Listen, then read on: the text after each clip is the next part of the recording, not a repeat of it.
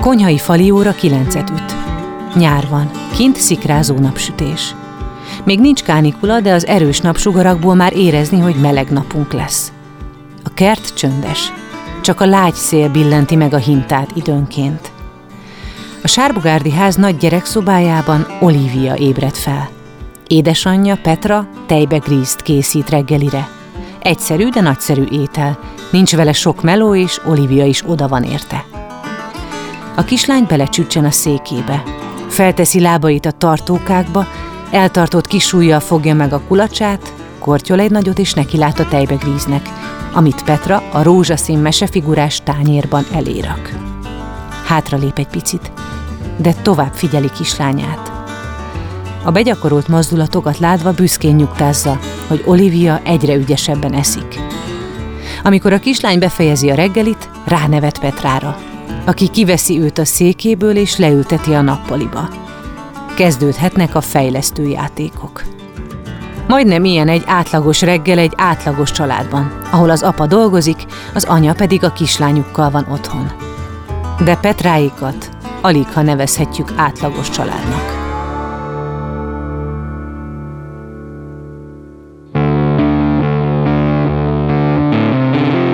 Lovas Rozi vagyok. Ez az Egyszer Lent. Egy podcast azokról, akiknek hatalmas pofont adott az élet. Megjárták a gödör mélyét, de sokkal erősebben másztak ki belőle. Ha azt gondolod, mindennek vége, jussanak eszedbe ezek a történetek. Mindig lehet jobb, ha te is akarod.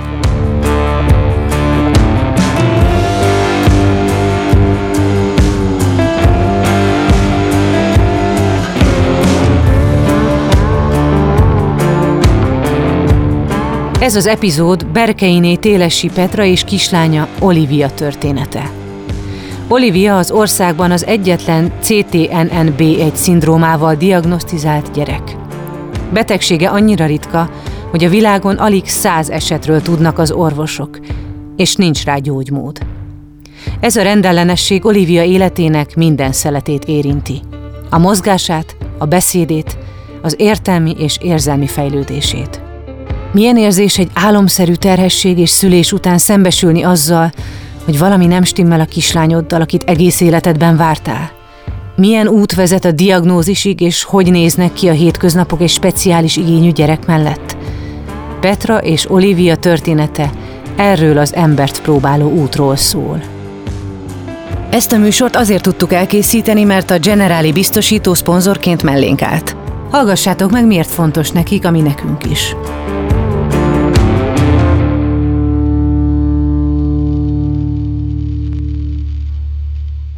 A leggyakrabban a semmiből jön az a bizonyos pofon, ami a padlóra küld. Elveszíted a munkád, a társad, vagy a saját egészséged mondja fel a szolgálatot. Ahányan vagyunk, annyiféleképpen vagyunk rosszul, és annyiféle támogatásra vágyunk. Mi a Generalinál abban hiszünk, hogy empátiával, személyes kapcsolattartással és rátszabott megoldásokkal úgy tudunk segíteni, ahogy neked a legjobb. Azért támogatjuk az Egyszer Lent podcastet, mert tudjuk, hogy ezek a történetek nem csak elgondolkodtatnak, hanem segítenek abban, hogy jobban odafigyeljünk egymásra, és ezzel megelőzhetjük a bajt, vagy csökkenthetjük azok súlyosságát.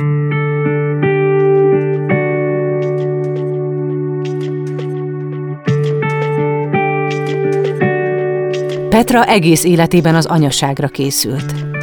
Kislánykorától kezdve, ha lehajolva, énekes hangon megkérdezték tőle a felnőttek, és te mi leszel, ha nagy leszel? Magától értetődő egyszerűséggel válaszolta, anyuka.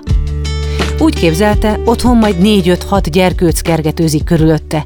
Ő reggeli után elindítja őket óvodába, iskolába, aztán amíg nincsenek otthon, szépen kitakarít, rendbe teszi a házat, és úgy várja őket és a férjét haza. Férjével már fiatalon, nagyon tudatosan készültek a babára. Mindent gondosan megterveztek, és nem is kellett sokáig várniuk. Petra 23 éves volt, amikor Olivia megszületett. Én, én nagyon türelmetlen voltam, nagyon régóta szerettem volna már kisbabát, de hát azért kivártuk, hogy legyen egy lakásunk, meg legyen minden hozzá, és igazából amint eldöntöttük, hogy akkor na most belevágunk, már következő hónapban össze is jött Olivia. Robogva áll meg a havon az autó a kocsi beállón. Petra hirtelen pattan ki. Egy gyógyszertár kis reklámszatyrát szorongatja a kezében, Benne négy darab terhességi teszt. Biztos, ami biztos. Férje kiabál utána, hogy legalább az ajtót csukja be, de Petra már nem hallja, annyira izgul. Azonnal a fürdőszobába rohan. Megcsináltam a tesztet, és a férjem addig beállt a, a garázsba, és nem bírtam kivárni, hogy mondom, láttam, hogy már pozitív, mondom, nem tudom, nem, nem elmondani senkinek se. Anyukámat azonnal hívtam, hogy anya, mondom, izé, de nehogy elmond a keresztnek, hogy mondom, terhes vagyok, még először meg kell várni, hogy neki is elmondjam. Sokat gondolkoztak, mi legyen a kislányuk neve. Mindenképpen vagány, karakteres nevet szerettek volna, amit nem lehet agyonbecézni. Petra az Instagramon látta először az Olivia nevet. Rögtön elküldte a férjének, aki hamar visszaírt, hogy neki is nagyon tetszik. Petra terhessége a lehető legjobban alakult. Izgatottan készültek Oliviára, számolták vissza a napokat. Minden, minden nagyon simán ment, egy ilyen álomterhességem volt igazából. Nagyon egyszerű volt, én tényleg nagyon álmosabb voltam, többet aludtam, csak semmi problémánk nem volt soha. Egy szeptemberi napon, délután négy óra körül Petra hirtelen megállt egy mozdulat közben, és az arca enyhén eltorzult a fájdalomtól. Ez már az.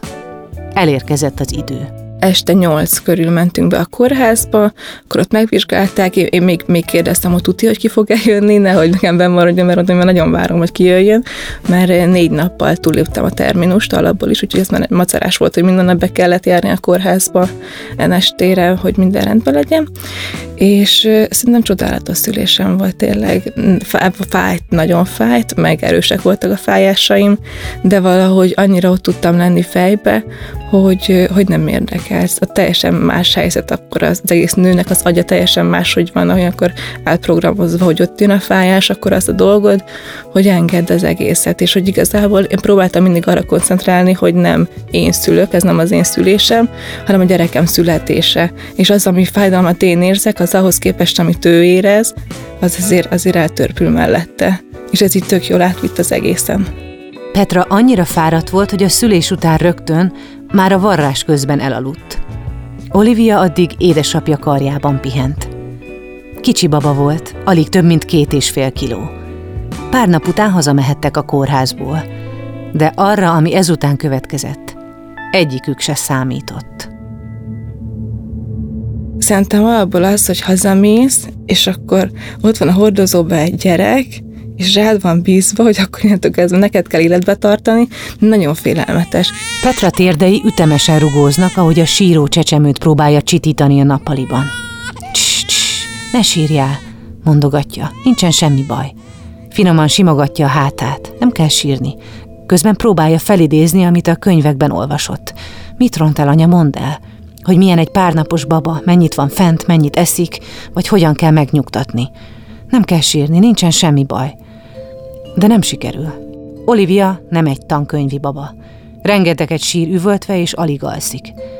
Petra és férje kétségbeesve próbálják tetten érni, mit rontanak el, miért nem tudják megnyugtatni. Szépen lassan elkezdik megismerni a kislányukat. Például, hogy Olivia nem szeret kézmeleg vízben fürdeni, ő abban fázik, így melegebb vízben fürdetik, és már nem is sír. Fázós, kell még egy plusz réteg ruha az alváshoz, és már könnyebben csukja le a szemét. Már-már úgy tűnik, minden rendben lesz. Talán csak a kezdeti időszak volt nehezebb az átlagnál. Végül szépen lassan egymáshoz szoknak. De Petra ösztönei azt csugják, valami nincs rendben. Egy nap feltűnik neki Olivia jobb szeme mellett egy kék volt, és hogy az egyik szeme sötétebb, és a szemrése is kisebb a másiknál. Eleinte azt gondolták, biztos a szüléskor nyomódhatott meg, és majd idővel magától rendbe jön. Azonban hetekkel később sem javult semmit. A budapesti személyzeten sokkoló hírt közöl velük az orvos. Oliviának levált a retinája. Nincs kapcsolat az agya és a szeme között. Egyáltalán nem lát a jobb szemére. Petra, mintha víz alatt lenne. Ugyan hallja, amit az orvos mond, de a fejében cikázó gondolatok kizárnak mindent. Eljössz, mi lehet az oka? Hogy akkor mi történhetett, én rontottam el valamit, mit tudom én, valami vitamin nem szedtem, vagy, vagy a szülés közben történt akkor valami, amire nem figyeltem oda, mert hát még csak az én testemben volt, nekem kellett volna rá vigyázni. Mikor terhes vagy, akkor minden felelősség így rajtad van hogy te ne egyél lesz, te ne így el azt, ne vegyél be gyógyszert, ha fáj a fejed. Úgyhogy szerintem mindenkinek van egy ilyen, ilyen önmarcangolás része egészen addig, ameddig be nem bizonyosul az, hogy, hogy nem a te hibád. Öt hetes volt ekkor Olivia. Ezután szépen lassan kezdett kikristályosodni Petráik előtt, hogy nem csak az a baj, hogy Olivia nem lát az egyik szemére. A kislány később nem tartotta meg a fejét, nem fordult hasra, nem kezdett el mászni, járni, gagyogni, beszélni, nem figyelt a nevére, elmaradt az értelmi fejlődése is a kortársaihoz képest. Petráik tehetetlenül orvostól orvosig rohantak. Fejlesztésekről fejlesztésekre hordták, hogy kiderítsék, mi lehet a baja a kislányoknak. Pontos diagnózist sehol sem kaptak. Hosszú hónapok után sem. Eleinte súlyos autizmusra gyanakodtak az orvosok, de miután azt is elvetették, felmerült a genetikai betegség lehetősége. Ehhez viszont vérvételekre kellett hurcolni Oliviát, amit a szokott vizsgálatoknál is rosszabbul viselt. Az a baj, hogy nem érti meg, hogy mit tudom én, hogy most figyelj kislányom, ez egy picit fájni fog, de utána megyünk a mekibe, vagy eszünk valahol valamit, vagy bármi, de ezeket sajnos nem érti meg, hanem azt, hogy figyelj, akkor most akkor ez fájni fog, ezt így elmondjuk mindenféleképpen, hogy szabad is sírni, nem baj, ha sírsz, mert mi is sírtunk, mikor nekünk fájt, de le kell fognunk hozzá, meg megjegyzi nagyon durván azt, hogy mondjuk milyen a, a terítő, vagy a, azon az ágyon az a pléd, milyen pléd van, és ugye ezen az ágyon akkor már volt, ő nem akar elfeküdni rajta, mert emlékszik, hogy mi volt előtte ott, Úgyhogy brutál emlékezete van az ilyen negatív dolgokra. Este van. A lefektetés ideje. Petra egy vastag, puha takaróval fonja körbe a már nem is olyan pici Oliviát, majd beül vele a hintaszékbe. Férje épp a kabátját veszi, búcsúzóul ad egy jó étpuszit kislányának és feleségének. Olivia kincsem, aludj most már egy jót, mondja, majd elindul az éjszakai műszakba. Petra ütemesen hintázik kislányával a karjában, mindent megtesz, hogy abba hagyja a kínzó sírást. Már egyáltalán nem emlékszik, mikor aludtak utoljára igazán mélyen. Olivia továbbra is alig alszik, folyamatosan sikítva sír. Petra próbál pozitívumokra gondolni, legalább nem a legrosszabb, nem a folyamatos leépüléssel járó rett szindróma. De ha nem az, akkor mi? Édes Istenem, csak derüljön már ki. A hajnali világosság már sárgára festi a szobát, amit megtölt az ütemesen nyikorgó hintaszék hangja. A kulcs megcsörren az árban. Apa hazaír a műszakból. Felesége és lánya pedig ugyanott, ugyanúgy ringatóznak, ahogy nyolc órával korábban elváltak. Kisírt szemekkel küzdenek az elalvással. Én azt gondoltam, hogy, hogy erre születtem, hát ez, ez mi ezt mindenki tudja, benne van a vérébe, de valahogy így nehezen jött. Nem tudom, hogy azért, mert hogy, hogy éreztem, hogy valami nem oké, okay, vagy azért, mert hogy ő folyamatosan sírt, és ezért nem az volt, amit mondtak, hogy lerakott csak pisírka, aki lealszik, eszik, iszik, hanem hogy, hogy ő tényleg nem aludt, és azért az ilyen, az nem segít abban, hogy hú, te milyen anyuka vagy, hanem abban, hogy nem tudom a gyerekemet elaltatni. Miért nem tudom elaltatni? Vagy hogyha mondjuk folyamatosan sír, akkor hogy miért sír? Miért nem jövök rá, hogy miért sír? Mert ez az én dolgom, hogy kitaláljam, de mégsem tudom kitalálni. Emlékszem, hogy voltak nagyon mély pontok, mert nagyon rossz napok, így egy-két érzés van meg ebből az egész, hogy annyira sok volt minden. Közben berobbant a pandémia is. Így eltörölték a személyes orvosi konzultációkat is. Petra egy idő után már naponta hívta a kórházat. Türelmetlenül próbálta kideríteni, mi baja lehet a kislányának. Olivia már három és fél éves, amikor végre kapnak egy pontos diagnózist. CTNNB1 szindróma. Ez a betegség annyira ritka, hogy az egész országban Olivia az egyedüli diagnosztizált gyerek, és a világon mindössze körülbelül száz esetről lehet tudni. Ahhoz képest, hogy öt hetesen tudtuk meg a látását, ahhoz képest három és fél nagyon hosszú, viszont még ez se annyira hosszú, mint másoknak. Van, akinek mondjuk 27 évesen nincsen még diagnózisa, mert annyira ritka betegsége van. Ez egy neurológiai rendellenesség.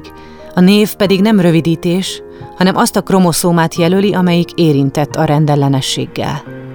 Nagyon változatos tünetekkel jelentkezik, szinte nincs két azonos eset. Minden attól függ, mekkora szakaszt érint a rendellenesség a kromoszómán. Oliviái egy súlyosabb eset.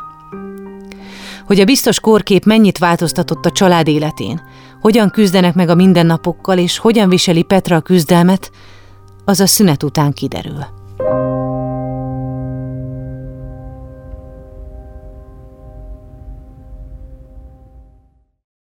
Mielőtt folytatódik ez az epizód, hallgassd meg a Beaton podcast ajánlóját.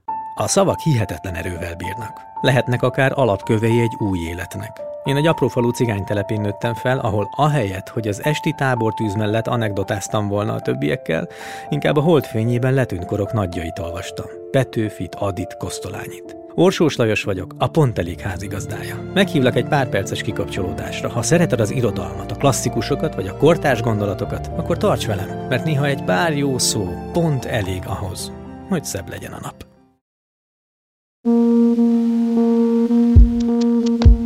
Reggel kilenc óra van. Olivia álmosan nyitja ki a szemét a néhány órás alvás után. Kezdődhet a nap. Reggeli, majd egy kis játék. Petra folyamatosan fürkészi Olivia tekintetét. Próbálja kitalálni, ma milyen hangulat elé néz. Betegsége miatt Olivia nagyon szélsőséges érzelmi állapotokban éli meg a mindennapjait. Vagy nevet egész nap, vagy üvölt. Türelmetlen és időnként nehéz kezelni. Saját magát és a szüleit is harapja, ha nem az történik, amit szeretne. Most elkezdte, hogy üti néha a fejét bele a, a földbe, úgyhogy mondom, ez is nagyon jó, hogy, hogy azért ez fáj neki. És amikor meg rájött, hogy fáj neki, akkor már az is ír, mert fáj neki. Úgyhogy brutál amúgy, de hogy minket is harap, a fejlesztőket is harapja, hogyha olyan szituációban van, amit ő nem akar csinálni. Úgyhogy nem, nem egyszerű őt motiválni se a fejlesztésekkel alapvetően, mert, mert ugyan túlélésre megyünk kb. mindig. Ezt szerintem teljesen feldolgozni sose lehet mert mindig jönnek a hullámfölgyek. Például, mikor így nézünk egy filmet, egy esküvőről, vagy egy, egy ilyen balettelőadás, vagy bármi, és akkor ezt jut az, hogy te gyereket soha nem fog balettozni, vagy soha nem lesz egy szalagavatója. De amikor mondjuk látunk egy ilyen kis egyéves gyereket sétálni az anyukájával, az, az azért, azért nagyon szívfacsaró, hogy tudjuk, hogy, hogy oké, okay, hogy Olivia egyszer lehet, hogy fog sétálni, de egy méteres már, már óriási, tényleg nagyon hosszú, nagyon magas, és nem lesz meg az az időszak, amikor olyan kis cuki volt, és pelenkába mászkálnak kint a kertbe. Ahogy Olivia folyamatosan fejlődik és érik, kialakult egyfajta gesztusrendszere. Ám ezt a szülein és a szűk környezetén kívül más nem érti. Mutogat, meg hát így nyökög, hogy mutat valamerre, hogy arra akar menni, és akkor, hogyha nem megyünk arra, akkor ne kell hűmögni, hogy nem az, hogy nem jó, ő, ő mindenféleképpen el akar arra menni, de ha még mindig nem mész el, akkor elkezded és írtogálni, hogy ő azért még mindig el akar menni arra. De ha elmész, akkor, akkor minden rendben van. És akkor mutat, hogy merre menjünk, akkor a hűtőből kiválogatja, hogy mit akar, vagy például most elkezdte, hogy tartja a markát, hogy valamit adjál neki belőle. Újabban imádja az aszalt tűzegáfonyát. Ha beülnek az autóba, Petra táskájára mutat, hogy neki onnan kell valami. Petra ekkor kiszed mindent. Olivia figyeli, mérlegel, eltolja anyja kezét, ha Petra nem azt nyújtja felé, amit ő akar. De végül előkerül az áfonya. Tartja a kis markát és falatozik. Úgyhogy nagyon szépen el tudja amúgy mutatni, hogy mit akar, viszont ezt csak mi értjük alapvetően. Még, még mondjuk egy közösségbe, egy óvodában nem, nem tudnák ezt neki megérteni. Petra ezért otthon foglalkozik Olíviával. Hetente többször pedig fejlesztésekre viszi a kislányt.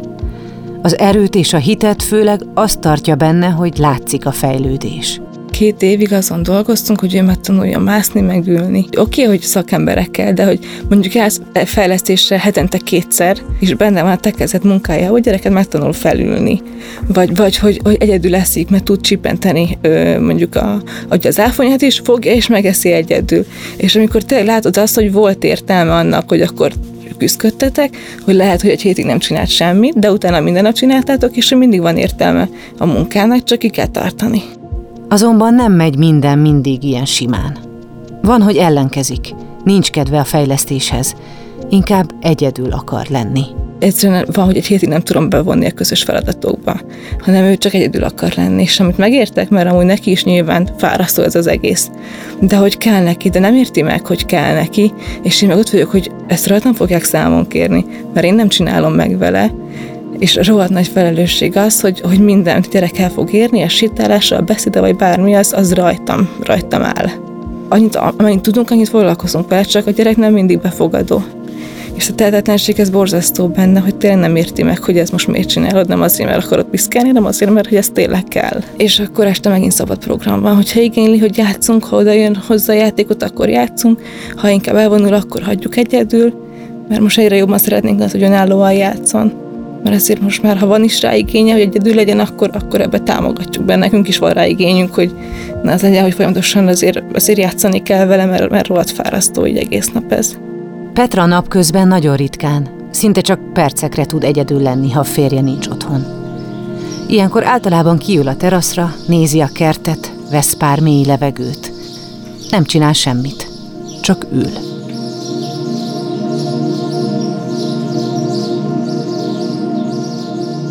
Öt éve vagyok folyamatosan egy gyerekkel, és ha, ha amikor egyedül vagyok, akkor hirtelen rám szakad az, hogy egyedül vagyok, hogy akkor most mit csináljak, mivel töltöm az időmet, mert már nincs olyan, hogy hobbim lenne, vagy szabad időm lenne, vagy, vagy bármi ilyesmi, és nem tudok magammal mit kezdeni. Mert egyedül már nem tudok lenni, nem, nem érzem úgy jól magam. Így az, az én az, az úgy megszűnt. Az anyuka üzemmód működik csak róla mindig gondoskodnom kell. Lehet, hogy most 5 éves, de amikor 40 lesz, akkor is gondoskodnom kell róla, mert nem fogja tudni magát ellátni. Úgyhogy ez, ez örökre megmarad. Viszont azt tudja, hogy a mentális egészségem érdekében muszáj lenne azzal is foglalkoznom, hogy én is kimozduljak, mert azért ezt 40 éven keresztül nem lehet csinálni. Úgyhogy az ember nem, nem foglalkozik önmagával, csak a gyerekével. Úgyhogy azért belehalni nem kell ebbe se, csak tényleg meg kell találni ezt a, ezt a, ezt a középutat. Petra legnagyobb támasza a mindennapokban a férje. Az ő szövetségük, ahogy menedzselik a mindennapokat szülőkként, férként és feleségként, teremti meg azt a biztonságot, aminek segítségével minden egy kicsit könnyebb. Nagyon sokat ad szerintem így eh, lélekben hozzá, hogyha nem vagy egyedül, meg tartásban is, hogy, hogy nem az egyedül kell megoldanom az egészet. Neki is ez jött alapvetően, hogy a gyerek az első, nekem is ugye a gyerek az első, és volt időszak, amikor, amikor nem férj és feleség voltunk, hanem inkább anya és apa, mert akkor arra volt szükség. De aztán, ahogy, ahogy alakul az időnk, és egyre kevésbé van szükség Oliviának ránk, ugye azért több időnk van egymásra. Mm, próbálunk figyelni arra, hogy legyen egy héten legalább egy három-négy óra, amit csak ketten töltünk el. Oké, hogy az általában a bevásárlás, vagy a posta, vagy ez az amaz, de hogy akkor is akkor tudunk beszélgetni mert hogy, hogy azt hiányzik a legjobban, hogy tényleg ketten vagyunk, és leüljünk és beszélgessünk. Sokat dolgozik azért, hogy nekem ne kelljen, meg hát nem is tudnék. És akkor így, amikor meg otthon van, akkor meg én nagyon szeretnék együtt programozni, hogy akkor legyünk együtt hárman. De közben meg az idegrendszerem azért, azért elfárad ebbe a sok egyedül létbe. Rá jó lenne egy moziba elmenni, vagy, vagy valami ilyesmi, de, de közben, amikor már lerakom, akkor nagyon rossz érzem magam, hogy lehetnék vele is, hogy akkor csinálhatnánk valamit együtt, vagy jöhetne ő velem, mert inkább azt szeretném, hogyha ha így elmehetnénk családosan bárhova, hogy elmegyünk egy fürdésre, vagy elmegyünk egy állatkertbe, és hogy tényleg érdekelje. Mert az, az hiányzik a legjobban, hogy, hogy így családosan együtt legyünk, nem az, hogy én most egyedül legyek annyira fárasztó neki az, hogy hogy ő egy új helyzetben van, és, és hogy nézelődni kell is akár. Egy, egy ilyen fél órás kis állatkert is úgy leszívja, hogy utána akkor szól, hogy ő akkor most már, ő már menne. neki ez így elég volt. Petráik napja éjfél körül ér véget. Tapasztalataik szerint, ha addig kihúzzák a napot, Olivia könnyebben alszik el, és egy-egy rövid ébredést kivéve reggel kilencig békésen szunyókál. Petra ilyenkor éjszakánként leül a laptophoz és ír. Blogszerűen meséli el Instagramon a történetüket. Akkor kezdte el, amikor Olivia két éves volt. Korábban a Facebookról már letörölte magát, mert nyomasztotta, hogy az ismerősei sorban posztolnak képeket az egészséges gyerekeikről. Ezzel nem tudott megbirkózni. Az Instagramon viszont ő dönthette el, kit követ és kiknek ír. Eleinte információszerzés céljából kezdte el használni a platformot, hogy megtudja, körülbelül mi vár Oliviára, milyen lehet az élet fél szemmel. De nem talált semmit, ami hasonlítana Olivia állapotára. Úgy döntött, akkor ír ő. Úgy érezte, kell találnia egy kapcsolódási pontot, akár érintett szülőkkel, akár csak olyanokkal, akiket kívülállókként érdekel az ő világuk. A fő célom az nem is az volt, hogy akkor, hogy akkor most én terápiásan kiírjam magamból, hanem az, hogy tudtam, hogy milyen az, amikor el vagyok veszve, hogy nem kapok megfelelő információkat, nem tudok semmit, és, és ott a vizsgálat, és nem tudom, hogy akkor most ez hogy fog kinézni. És akkor gondoltam azt, hogy jó, akkor majd, majd, majd, akkor majd nekem ez menni fog, nem lehet ez olyan nehéz, hogy mindenkinek elmeséljem, hogy ez így milyen. És meglepő módon érdekelte az embereket. Például meglepődtem, azt gondoltam, hogy ilyen jó érdekel van ilyen 100-150 embert, és most már majdnem 9000-en követnek. Petra ennek hatására később egy mesekönyv sorozat írásába is belevágott. Szerette volna, ha a kisgyerekek megismernek ilyen életeket, történeteket is. Ők sokkal nyitottabbak, nem veszik észre a különbségeket, nem foglalkoznak annyit azzal, hogyha valaki mondjuk műlábbal vagy hallókészülékkel él. Ezt kéne megtartanunk valahogy a gyerekeinkbe, és ez jól nagy a felnőtt korra is így maradna, hogy, hogy elfogadjuk azt, hogy valaki ilyen élet, akkor ilyen, akkor ilyen, nem kell ezt tényleg foglalkozni, ez nem olyan nagy ügy mindenki fogadja el azt, hogy vannak ilyenek, és vannak olyanok, és hogy, hogy, hogy Down szindróma se fogja senki se elkapni a játszótéren azért, mert játszik a gyerekeddel, és merjünk erről nyíltan beszélni, merjünk oda menni, ha kell, akkor kérdezzünk, ha érdeklődünk, ha a gyerekünk érdeklő, akkor ő is nyugodtan neki is el lehet mondani mindent, nem kell csitítani, vagy félrehúzni, és hogy, hogy azt szeretném, hogy ha az Olivia korosztálynak ez már, már teljesen normális legyen, és hogyha esetleg majd az ő gyerekük lesz bármilyen fogyatékkal élő, akkor, akkor ne essenek azonnal kétség, hogy úristen, akkor most mi lesz, hanem jó, akkor majd meg fogják oldani, mert ez az életrendje. Petra a visszajelzésekből is töltekezik. Főleg az olyanokból, amikor valaki megírja, hogy segített neki valami konkrét problémában egy posztja, amiben elmesélte mondjuk egy fejlesztés menetét. Vagy ha valaki azt írja meg neki, hogy egy nehezebb időszakán az lendítette át, hogy Petráéknál látta, hogy egy keményebb hét után jöhet pár nap, amikor nyugalom van. Amikor tényleg tudom, hogy segítettem, akkor azok nagyon jó érzés.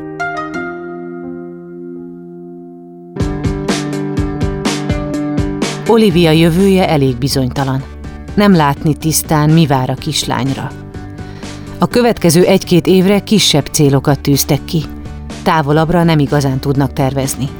De azért elképzeltek lehetséges forgatókönyveket.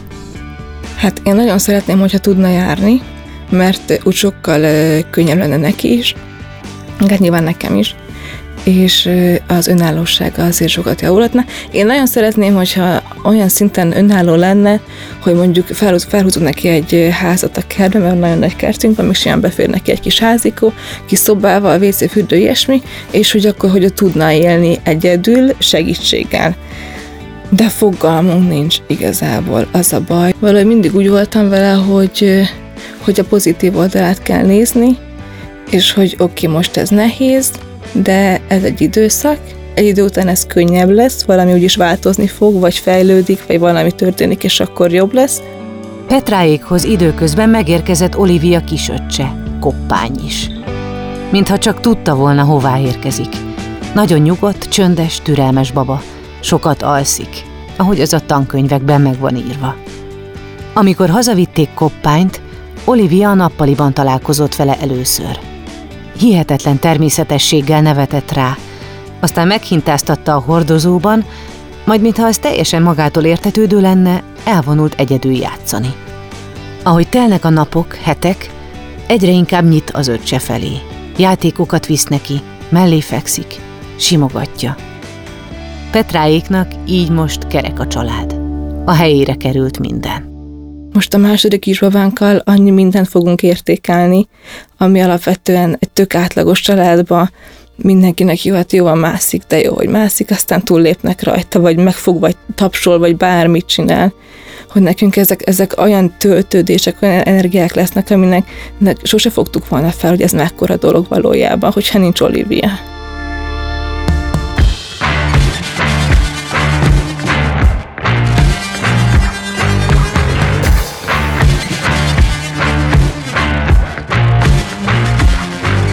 az Egyszer Lent podcastet hallhattátok. Azért indítottuk el ezt a műsort, hogy megmutassuk, minden veremből van kiút. Amikor a legalján vagyunk, lehet, hogy nem látszik, de tehetünk azért, hogy megtaláljuk.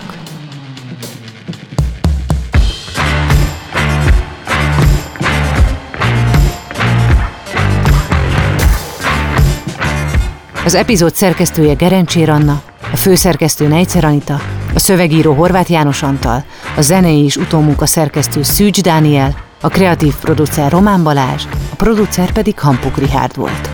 Lovas Rozit hallottátok. Ha úgy érzed, hogy te vagy valaki a környezetedben krízis helyzetben van, hívd a 116-123 ingyenes lelki elsősegély számot.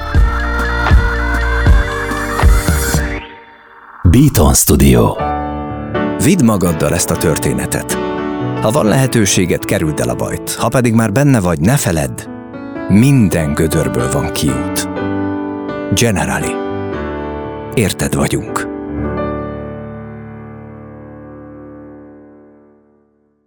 Ha más podcastekre is kíváncsi vagy, hallgassd meg a Béton műsor ajánlóját. El tudod képzelni, hogy a podcastet, amit éppen most hallgattál, fél év múlva már a mesterséges intelligencia generálja? Mi sem. De ha érdekel, eljötte már a gépek lázadása. Hallgass bele az Embertelen podcastbe. Orsós Lajos vagyok, a műsor házigazdája. Egyelőre még élőben. Egyelőre. Fedezzük fel együtt, hogyan ismerkedik, randizik, mesél és vitatkozik Betty és Péter, két teljesen mesterséges intelligencia. Lajos, a podcast címét mond még egyszer, Léci. Oké. Okay. Embertelen podcast. Ez egy Béton podcast.